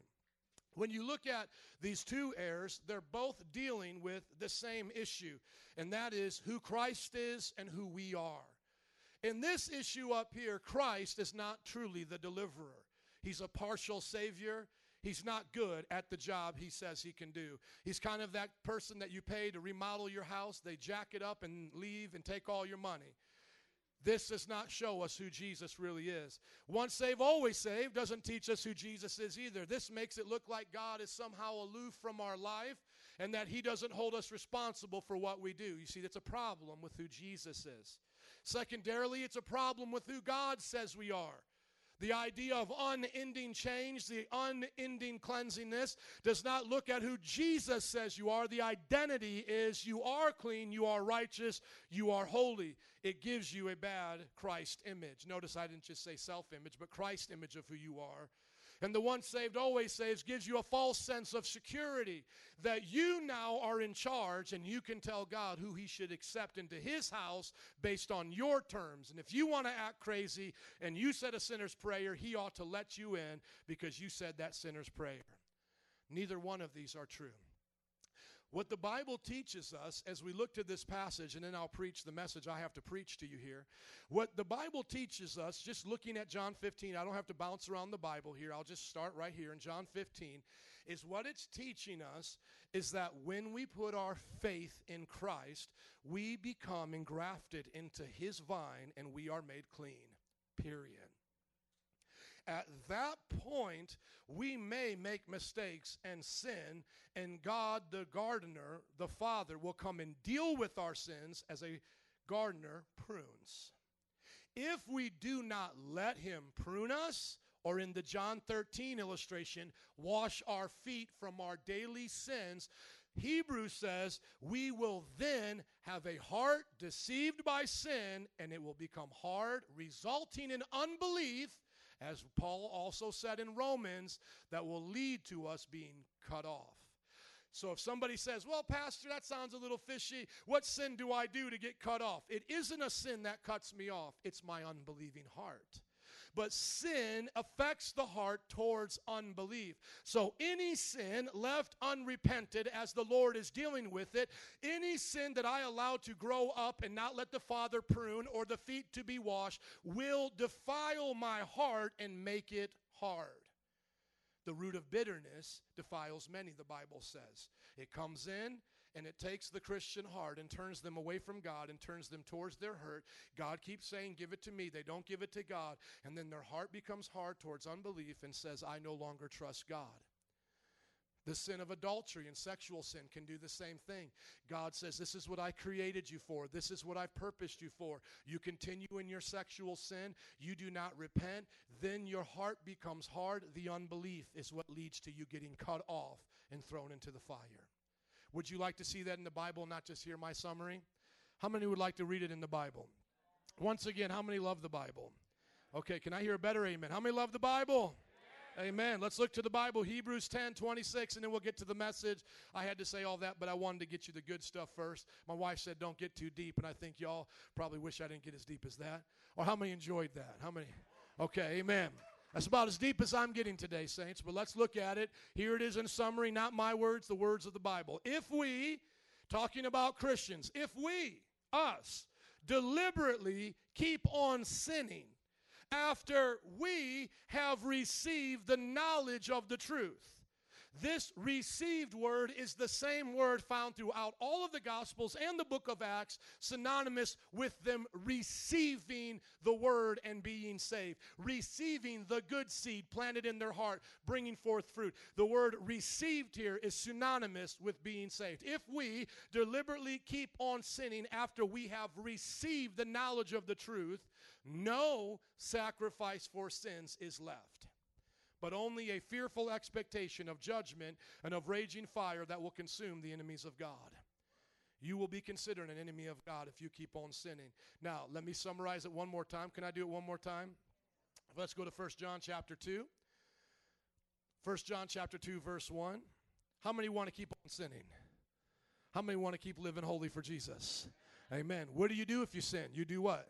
Repent. Get right with God. Any unleft repented sin can harden your heart. Jesus says you're already clean. Stay that way. Believe it. If you were to sin, say, Jesus, prune me, wash my feet, keep me clean, Jesus. That's the fear of the Lord. Amen. The other way says you're never clean. No, I don't believe that. I believe I'm clean, and that's why I'm going to stay clean. It's like a perfect water bottle that's been made pure, and you get a little dirt in there. I'm going to get that dirt right out to remain clean. I'm going to remain clean. I'm not going to keep doing things to be clean. I'm going to remain clean. Think of it that way. I'm not a dirty cup always trying to be clean. I'm a clean cup always remaining clean. That's why the Bible says, walk worthy of your calling. That's why the Bible is saying, stand and fight. That's what you're doing. You're standing in your identity. You're standing against evil, saying, This is who I am. This is what God said I can do, and I will do it. Amen. Here's another summary. 1 John chapter 2 verse 1. My dear children, talking to us. I write this to you so that you will not what? You will not sin. So sin should not be a part of your life. But if anybody does sin, any one of us here, Christians, do sin, we have an advocate with the Father, Jesus Christ, the righteous one who is not only who is our atoning sacrifice for our sins not only for ours but also for the sins of the world and in that prior verse right here he says that if um, we confess our sins he is faithful and just to forgive us of our sins all the time every time. Now watch this. Look at this word again here. Purify. If we confess our sins he is faithful and just and will forgive us of our sins and what? Purify us from how much unrighteousness? All unrighteousness. So if you were to look up at this uh, bad example, and you were to say, what does it look like? And you know, if I had time to make a little, um, you know, a little PowerPoint thing here, this image would be absolutely all glass, new creation, right? But the dirtiness, as we saw in the illustration of Jesus at the Last Supper, the sin that we commit would be our feet getting dirty. Are you with me? And it would look dirty. Our feet would look dirty. But then what is what do we do? We repent and then we are what? We are purified from all unrighteousness. So what is our default position? Is it always half evil, half pure, or should our default position always be pure, holy, perfect, righteous in Christ? Do you understand the illustration? Going back to the other one, because I'm Polish and I got to say it two or three times. Going back to this illustration. Did he just make fun of his own people? Yes, I did. I made fun of my own people. That branch has a bad leaf. The default position of this branch is to get rid of that leaf and have all pure leaves, clean leaves. It's not to live with that dirty leaf. Do you understand that illustration? Jesus gave us two to look at. One is the branch being pruned, the other one is the feet being clean. How many know who you are now? This is what you got to believe. I am who God said I am, and I can do what He said I can do. Now, how many are ready for the message? Can I hear an amen? The message may be a little bit short because I know I got to get going, but I want you to hear this and listen and see if it encourages you today. 1 John 3 7, we're learning from John today. We learned from his Gospels. Now I want you to hear this and put it into practice. Put your purity into practice. Guard your heart. As the book of Proverbs says, guard your heart, for from it comes the wellspring of life. Amen.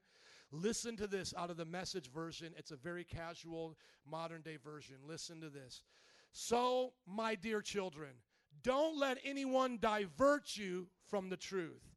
It's the person who acts right who is right, just as we see it lived out in our righteous Messiah. Those who make a practice of sin are straight from the devil, the pioneer in the practice of sin. The Son of God entered the scene to abolish the devil's ways. People conceived and brought into life by God don't make a practice of sin. How could they? God's seed is deep within them, abiding in them, making them who they are. It's not in the nature of the God begotten Jesus to practice and parade sin. Here's how you tell the difference between God's children and the devil's children. The one who won't practice righteous ways isn't from God, nor is the one who won't love their brother or sister. A simple test. Now look at your life. Are you charading sin and parading it around today? Or are you living holy as Christ asked you to live holy? When you sin, do you feel a sense of conviction? Do you feel something in your heart that tells you it's wrong? Am I, am I talking the truth here? How many of you got saved? How many know after you got saved, sin didn't feel the same anymore? How many know your mindset towards sin changed? No one told me to stop cussing, but I knew that cussing was wrong.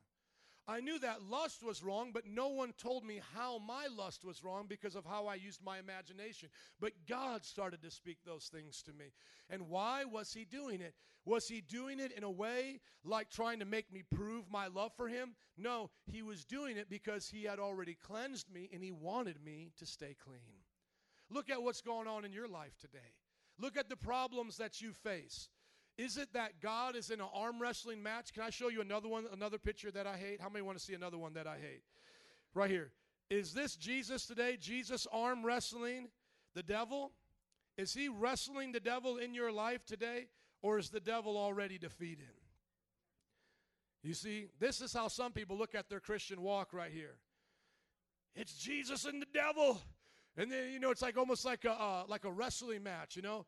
It's like here comes Jesus. Jesus comes on down. Rah! I'm gonna snap your neck, devil. I'm gonna give you a back-breaking, you know, power drive. And the devil's like, no, I'm to do this. Is that how some of you think of your life? Like it's some WWF wrestling match between God and the devil. I don't know who's gonna win today, Pastor. You come in here all messed up, black and blue. Oh, the devil got me. He's messing with me. You come in the next day, you're happy. Oh, Jesus won the battle. I hate this picture. I hate this picture. I wish I could take this picture and set it on fire. Because you know what this is supposed to look like? It is supposed to look like Jesus stepping on the head of a serpent. The devil's defeated. That's what this passage is teaching us. The devil has already been defeated. There is no more uh, war to be waged. You have been saved. You have been changed. Look at what it says in this verse. The devil, the pioneer, he's the one that has, he's the pioneer of the practice of sin. The Son of God entered the scene to abolish, to totally destroy the devil's ways. Excuse me, in the version that I learned this verse in, is it says, The devil has been sinning from the beginning, but for this reason the Son of God appeared to destroy the works of the devil. Has the devil been working on you? Has the devil been doing his temptation in your life? Do you feel defeated underneath his power? That's not the way it's meant to be. You're living outside of Christ's plan for your life. See, what I want us to get today from this message is not so much five other points. This is what my wife and I were discussing. I want you to get the application of it. I don't want you just to amen me and say, Pastor, I get it. Okay, that's good theology. I'm clean. I'm holy. Yeah, I'm not supposed to practice sin. No, but I want you to believe it in your heart today. I want to believe it with you. I want us to look at our lives and be honest and say, do I compromise and make excuses for it? Because that's what people do outside of this world, uh, outside of this church in this world. They make excuses for their sin. That's what your boss is going to say. Oops, we lost your bonus. Sorry, lost your bonus.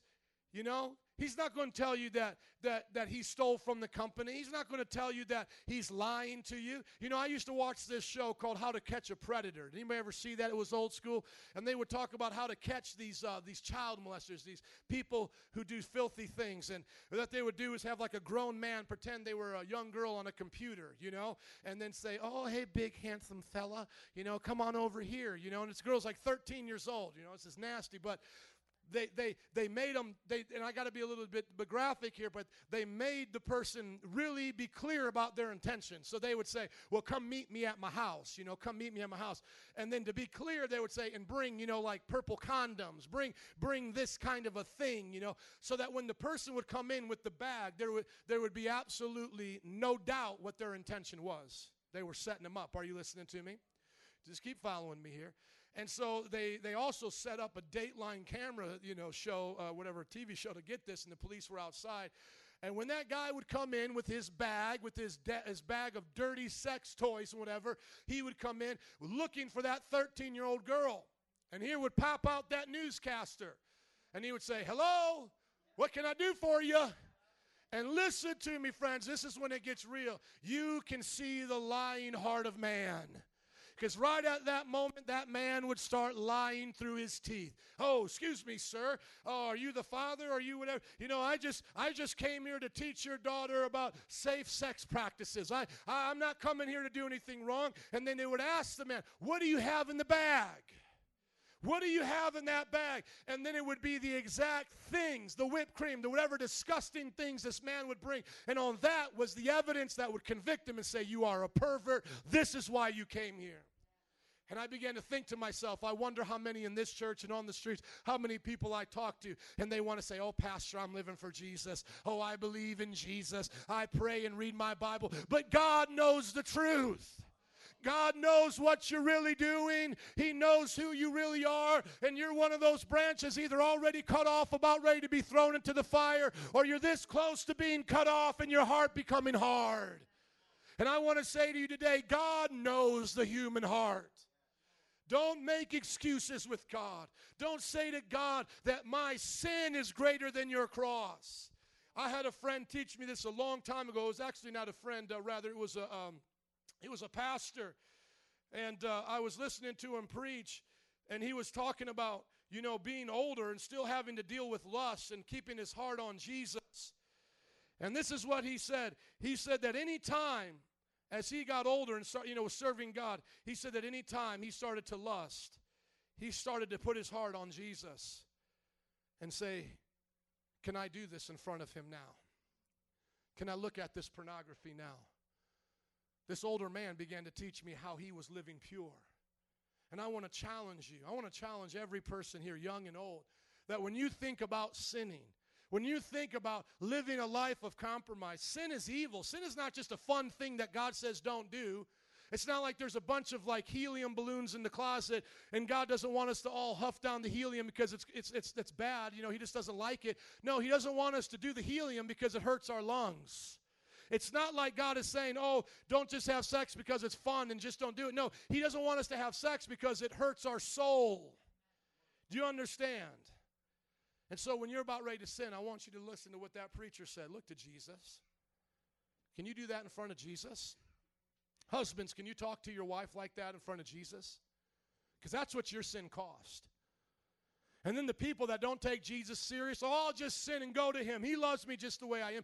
You're telling me you're going to use Jesus to sin? That's what you see there. You see a get me out of jail free card. That's what you see. You, my friend, are sick in the heart. If you don't hate your sin and you see a way, when you look at this, I get to keep sinning because he died for me, you are sick in your heart.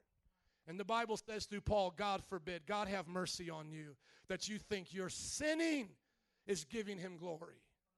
It's disgusting. All of our sin, it's not just yours, my sin The Pope's sin. No one gets out of this without admitting they need a Savior. And how do we live holy? We look to that Savior. Another example that I want you to see is I want you to see pure water in your heart today as we get ready to close. Can I get uh, someone on the keyboard, not the guitar, on the keyboard, please? Thank you, gentlemen. I know there's a couple of you here. I want you to think about your life as this pure water. And I want you to ask yourself this question Why aren't you going to let me do that? Should let me do that. All these images here. I want to give you an illustration that I think will set in your heart. I want us you to I want you to see your soul like this water. How much sin do you want in your soul? Because that's what you're serving Jesus today. That's what you give Jesus. That's what you give Jesus. You're giving Jesus your life today. You're giving Jesus your heart today. No, no, we say that. We give Jesus our heart. I give you my life. Do you think I want my anger towards my wife in that in that cup I serve Jesus today? Don't want sin in my life because my life is all I have to give to Jesus.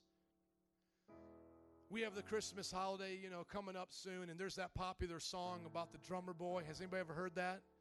You know, I'll play my drum for him, ro dum bum bum bum. Do you know that that just was a silly song to me? I don't even just it's silly. I actually wanted Lawrence to do that in our church uh, for the uh, the talent show. I wanted Lawrence to dress up kind of like in a German outfit, like these old German, like with tights on, and a in a green little hat, like um, like let me just see, German yodeler. Yeah, like Lederhosen and all of this. Like I wanted, like I wanted Lawrence to dress up like this. And I wanted him to have a drum. And I wanted him to play this drum for Jesus and just be funny. Like it was silly. I don't know what was wrong with me. Maybe Jesus needs to snip that out as well. But I, I don't know. I think Jesus laughs at that too. But, anyways, you know, that, that's what I wanted. But I heard this story about the drummer boy that blew my mind. I didn't understand this. And maybe some of you have heard it, so bear with me as I tell the rest. But you see, in the Revolutionary War and the Civil War, most of the fighting soldiers out there were kids 14, 15, 16, 17, 18 year olds fighting, dying. And there would be these little boys who would say, Am I strong enough to fight? Am I strong enough to go to war? And they would say, No. But if you have courage, you can play the drum. And what that drummer boy would do on the battlefield is hear the commands of the general. And then he would drum the orders. Now, in the time of drummer boys and when they would fight as gentlemen, they weren't supposed to shoot the drummer boy.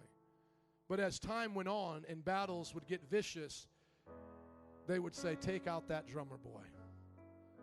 Just like we see in the inner city. Take out that nine year old. He's going to rat on us. Kill him in an alley. They would say, Kill that nine year old kid playing the drum right there. And you could just see the courage of that young boy standing in that battlefield just playing that drum. But now watch this. Here comes the song. I ain't got much, Jesus. I'm not big and strong like the rest of these. But I have a drum and I'll stand here and I'll play it for you. And I'll give you everything I have. See, as you look at this pure water here, see, that's what God is saying. I have cleansed you. God is saying, I know you were dirty. I know you couldn't do this on your own. He says, I know you had all these mistakes. I know that you have these problems, but I'm stronger. I'm bigger. I'm more powerful. I can clean you. Whiter than snow, the Bible says. Think about that. Whiter than snow. Whiter than snow. He says, I clean you for me to be my son, to be my daughter. And now imagine us saying back to him, Oh, I'm your son, I'm your daughter? Oh, that means I can do whatever I want now. No. Oh, I'm your son or your daughter, I'm just so dirty, I'm so bad. No, that's not who you are either. He wants us to say, God, thank you for cleansing me. I'm going to walk in your ways now. I'm going to walk in purity now. And if anything gets in that, I'm repenting. I'm not hiding it. I'm not making excuses. I'm asking you to change me. Can you hear one more scripture before we leave out of here today? Just one more before we leave.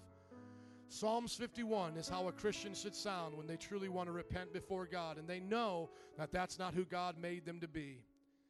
Have mercy on me, O God, according to your unfailing love. Psalms 51. According to your great compassion, blot out my transgressions. So if anybody here has dirt in that water, you cry out to God today and say, Have mercy on me, O God, according to your unfailing love, because you love me so much, according to your great compassion, blot it out. Wash away all my iniquity and cleanse me from my sin. That's how we pray. That's how we come to Jesus. So before we dismiss, would everybody just close their eyes in an attitude of prayer, not for a preacher, but because of God Almighty's word today? If you need to confess sin as a Christian, would you do so right now? Come on, just say, Jesus, as David said, have mercy on me, cleanse me, wash me, change me. Blot it out, God. Blot it out, Lord. Remove all impurity from me. No excuses. Not one excuse today, God. Purify my heart, oh God. Make it clean today, God. Restore to me the purity that you gave me the day I was saved. Let's take some time right now, church. Let's not just rush through this message. Altar workers, would you come? Band, would you come? We'll have some prayer time in just a moment with others. But right now, would you concentrate? Look at your heart, be introspective. Is there any sin, Christian, that you're making an excuse for? Would you ask the Lord to change you now? Blot it out now. Wash it out now. Who's stronger, God or your sin? Come on. Who's stronger today? God or the devil? God or your flesh? What is the Lord of your life or who is the master and savior of your soul? Wash us, Lord. Wash us, Lord. Wash me, Jesus. All of us should walk out of here saying, I'm holy as the Lord is holy because he has washed me and made me clean. All of us should walk out of here saying, I am perfect as my heavenly Father is perfect. All of us can walk out of here saying, I am righteous because he is righteous. I am forgiven because of what he did.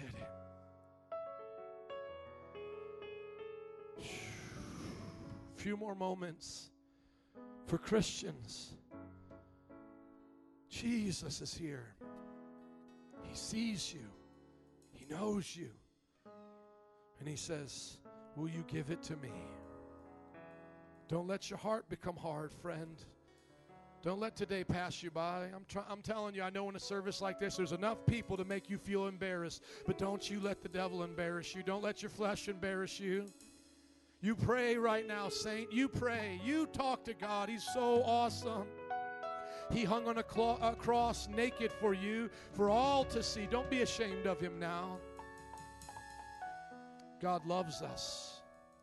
He loves us. That's why he wants us pure. Few more moments. How much dirt you want to leave on your kid today? How much? How much dirt you want to leave there? How much disease would you leave in a child today? Come on. How much pain would you leave in your child today? That's what God is saying to you. I want all of it. He says, I want to take it all. None left. You are already clean. All of it today. All of it. Let him wash you. Let him cleanse you. All of it. Every hidden thing. Every embarrassing thing. Everything you couldn't even tell at a testimony service. Everything you've hidden from others. Everything you've put in deep down in your heart and don't want to talk about. Get right with God. And be pure. And let God use your life now. Let him use you. And when you feel that sin come, what do we pray? What do we pray? We pray the Lord's Prayer. This is a good one to remember. Lord, lead me not into temptation, but deliver me from evil. How much evil should we pray to be delivered from? All evil. Let's say you pray now, your heart's pure. You're getting out the, the parking lot here, somebody cuts you off. You want to cuss. Lord, deliver me from evil right now. Deliver me from a potty mouth. Come on, let's keep it real. Tonight, gentlemen, you're looking at your computer, feeling tempted to look at stuff you shouldn't. Lord, deliver me from evil. Right now, Lord, I ask you, deliver me. Deliver me from this evil. Some of you have addictions, habits. You're going to get drawn towards them in your flesh. It won't die tonight. It takes time for the, ha- the habit to break. But in your heart, you're going to stand up to it. You're going to say, No, it's over now, but your craving may still be there. Say, Lord, deliver me. Deliver me from evil. Deliver me from this addiction. Set me free. Set me free. Right now, would everybody just say amen and look up here? I feel led of the Lord to give you testimonies. Every altar worker here is going to confess a sin Jesus has delivered you from because we aren't alone. You're not alone. We're standing up here together. God has delivered me from pornography, anger, and violence. What has God delivered you from? From jealousy, addiction. What about that? Smoking, right? When we threw down them cigarettes, what did God deliver you from? Uh, anger and pornography. Come on, what did God deliver you from? Hatred and pornography. That's right. What did God deliver you from? Pornography and hopelessness. How many are happy to see men delivered from pornography? How many are happy to see men living holy? What did God deliver you from? Depression and insecurity. Hello, somebody. No more depression medication for this brother. That's a testimony. What did God deliver you from? Pornography and addiction. Amen. What kind of addiction? Be specific. Cigarettes. That's right. And smoking weed? Yes, sir. All right. You used to drink? Got drunk. That's right. Now you saved. Amen. Are you all the way clean? Yes, sir. Amen. What did God set you free from? From drugs, from a broken heart, from loneliness, and from um, being a follower, not a leader. That's right. What did God set you free from? Sexual immorality. Like bisexuality, that kind of stuff? That kind of stuff that we see paraded on TV right now. God set you free from that. You married. Give it up for Jesus. She got born again. Uh, drugs, alcohol, the whole thing. What you see on MTV, she got delivered from. What Katy Perry wants her to do. What'd you get delivered from? Pornography, uh, drunkenness, uh, sin, basically everything. What'd you get delivered from? Drugs, game banking. Uh, Used to be in gangs. Used to want to hurt people. Yeah, I did. Jesus set you free. Come Yes, he did. come on. What did Jesus set you free from? Anger, uh, anger, pornography, just a lot of psychological things. Amen. Freedom of the mind. What did God set you free from? God set me free from pornography and uh, just religion, really. What kind of religion? Trying to please people, do the right thing, thinking you're helping God out, but really you're not helping anybody out? Pretty much just living as if Come on, give it up for not being religious. Knowing Jesus. My little drummer boy. Hallelujah. What did God set you free from? God has kept me pure. God has kept me full of joy, full of life, and it's been an amazing journey. Let's give it up for Jesus. Will we all stand up today? Let's give him a shout of praise. Hallelujah. We love you, Lord. Gloria a Dios. Father, we get ready to dismiss here. I pray no one leaves the same way they came. I pray anyone who needs prayer, anyone who needs further deliverance will receive it today. And all of us will leave out of here clean because of the words you've spoken. In Jesus' name. And everybody said, Amen and amen. Give God one more hand clap of